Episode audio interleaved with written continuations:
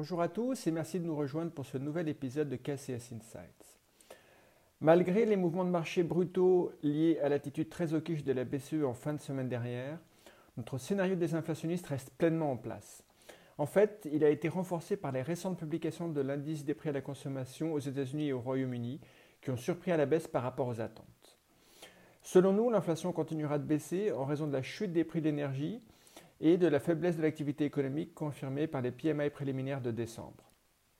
Aussi, aux États-Unis, les mesures alternatives des loyers qui pèsent de façon significative dans l'indice des prix à la consommation suggèrent que les prix sont déjà en baisse ou en hausse à un rythme négligeable sur la base des données de Zillow ou de Apartment List.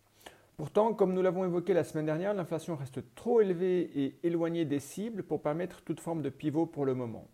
Les banques centrales ont insisté sur le fait que des hausses de taux plus douces euh, ne devraient pas être interprétées comme un pas d'oviche. La position de la Fed la semaine dernière était plutôt équilibrée, avec une légère inclinaison au quiche qui n'a pas eu d'implication de marché comme on l'attendait. En revanche, la BCE a réveillé les vieux démons de 2022, provoquant un sell-off des marchés actions et obligataires à la fin de la semaine dernière. Nous pensons que la position hawkish de la BCE risque de provoquer une décélération brutale de la croissance en zone euro et les banques centrales doivent être conscientes que provoquer de l'instabilité financière ne les aidera pas à atteindre leur objectif d'inflation. La Fed semble en être consciente, mais la BCE est beaucoup moins flexible par construction. La réaction de l'euro qui a chuté par rapport au dollar malgré la position hawkish de la BCE illustre bien les incohérences de Christine Lagarde, qui est sous la pression des hawks au sein du Conseil des gouverneurs. En fait, la BCE n'a pas de mandat explicite sur la croissance ou l'emploi, et son approche basée sur des règles est une erreur à notre avis, car les premiers signes de désinflation apparaissent également en zone euro. En termes d'opinion de marché, nous réaffirmons nos opinions plus constructives sur les actifs risqués publiés fin novembre.